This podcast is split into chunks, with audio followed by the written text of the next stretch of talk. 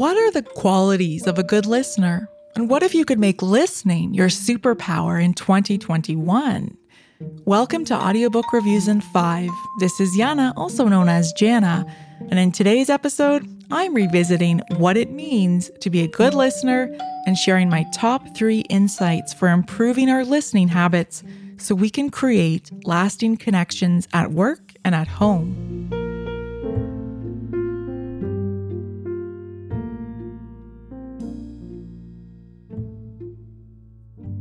2020 forced most of us to adapt our communication style at work and at home. We practiced smizing or smiling with our eyes while wearing a mask, and we schooled ourselves on how to look our best on video calls.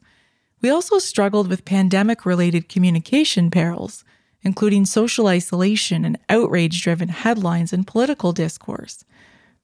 So, what does all of this mean for 2021? Should we sharpen our wits for more verbal sparring? Maybe. But if we want to build rapport, trust, and collaborative productivity, now is the time to elevate our listening skills with colleagues, friends, family, and even strangers. We have everything to gain, and we might even surprise ourselves by what we learn. Here are several insights about listening I've taken from titles I reviewed on my podcast, Audiobook Reviews in Five Minutes, as well as some new ideas. Insight number one get curious, not furious. Reframing conversations. Do you fondly reminisce about losing your temper and speaking your truth at some point last year, or last week for that matter?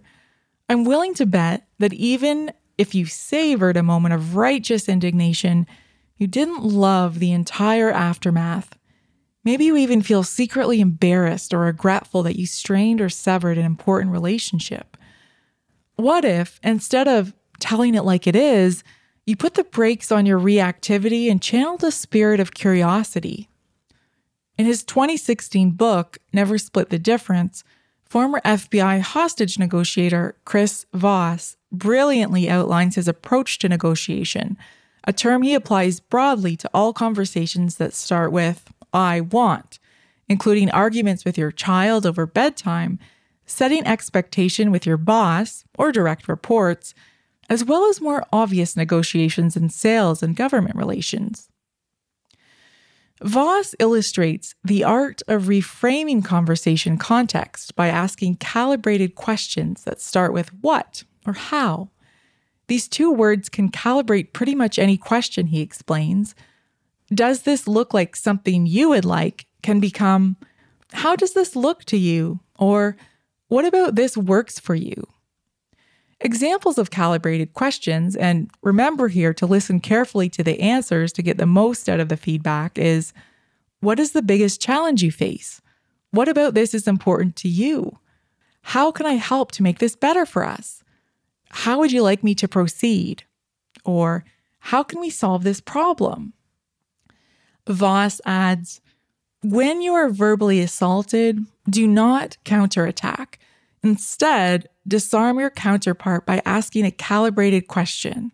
Unquote. Voss's ideas underscore the truth that a lack of curiosity is conversational kryptonite. If you're merely waiting for your turn to speak, how can you possibly listen to what your conversation partner is saying let alone ask them intelligent and thoughtful questions. If you find yourself getting distracted by anger, boredom, or a sense of overwhelm while listening, try silently repeating your conversational partner's words back to yourself as they speak them. Insight number two words can conceal what silence reveals. Watch for nonverbal communication. If you're anything like me, you've had your fill of conference video chats in 2020. Fun fact Ois Ausgezoomt is a freshly coined Yiddish word meaning fatigued or bored by Zoom.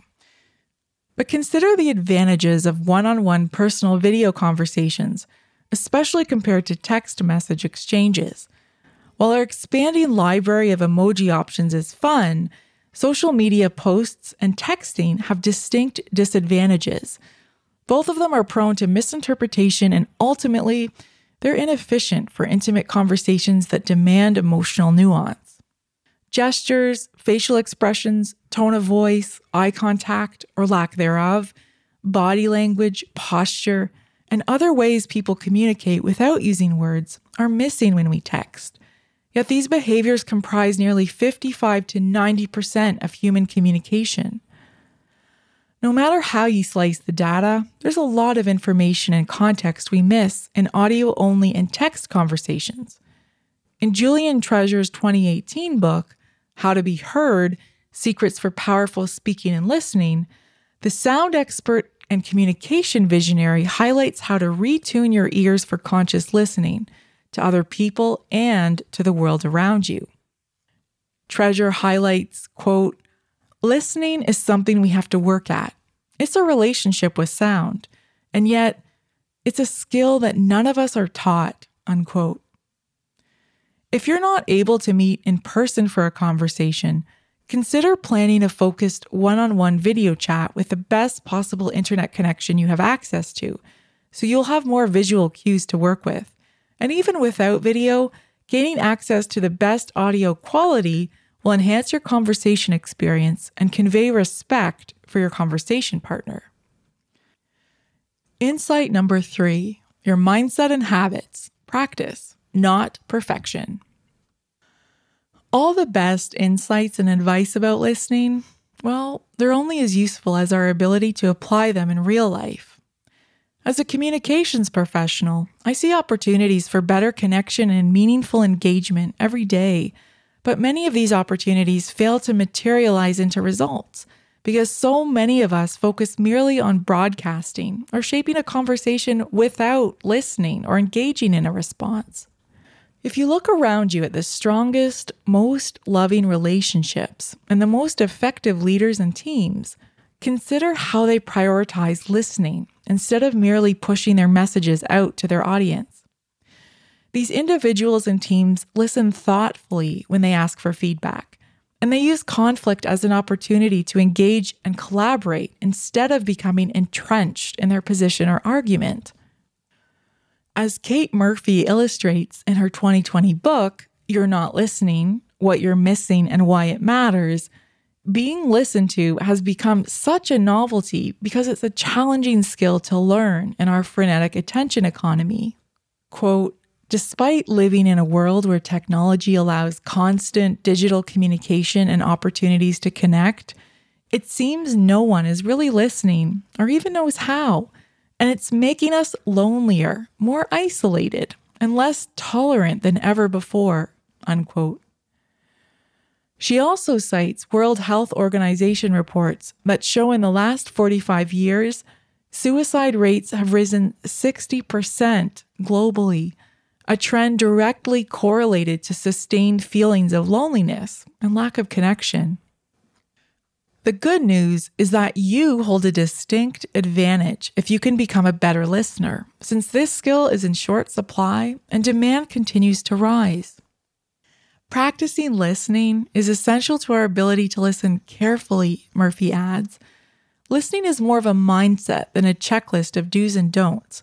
It's a very particular skill that develops over time by interacting with all kinds of people without an agenda or having aides there to jump in if the conversation goes anywhere unexpected or untoward. Murphy adds, quote, Listening is arguably more valuable than speaking. Wars have been fought, fortunes lost, and friendships wrecked for lack of listening. Calvin Coolidge famously said, No man ever listened himself out of a job. It is only by listening that we engage, understand, connect, empathize, and develop as human beings. It is fundamental to any successful relationship, whether it's personal, professional, and political. Unquote. Consider your listening habits in your most important relationships. Are there opportunities for you to practice better listening? And which of these habits can help set the tone in your next conversation? Which habits can you put into practice every day? So, why does this matter? The events of 2020 serve as a stark reminder of what happens when history repeats itself and we have to relearn hard lessons while we're distracted and outraged.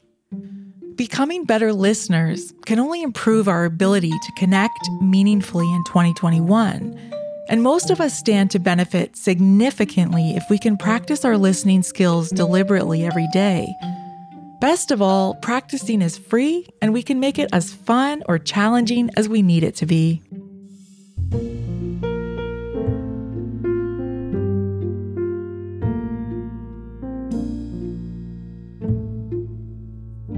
That's all for this episode of Audiobook Reviews in 5. Thanks for listening. If you've not yet done so, please subscribe to Audiobook Reviews in 5 on Anchor, Apple, Spotify, and many others. By subscribing, you help increase the profile of this podcast and chances of other listeners finding it. I look forward to checking in with you all again soon. Please stay safe and be well.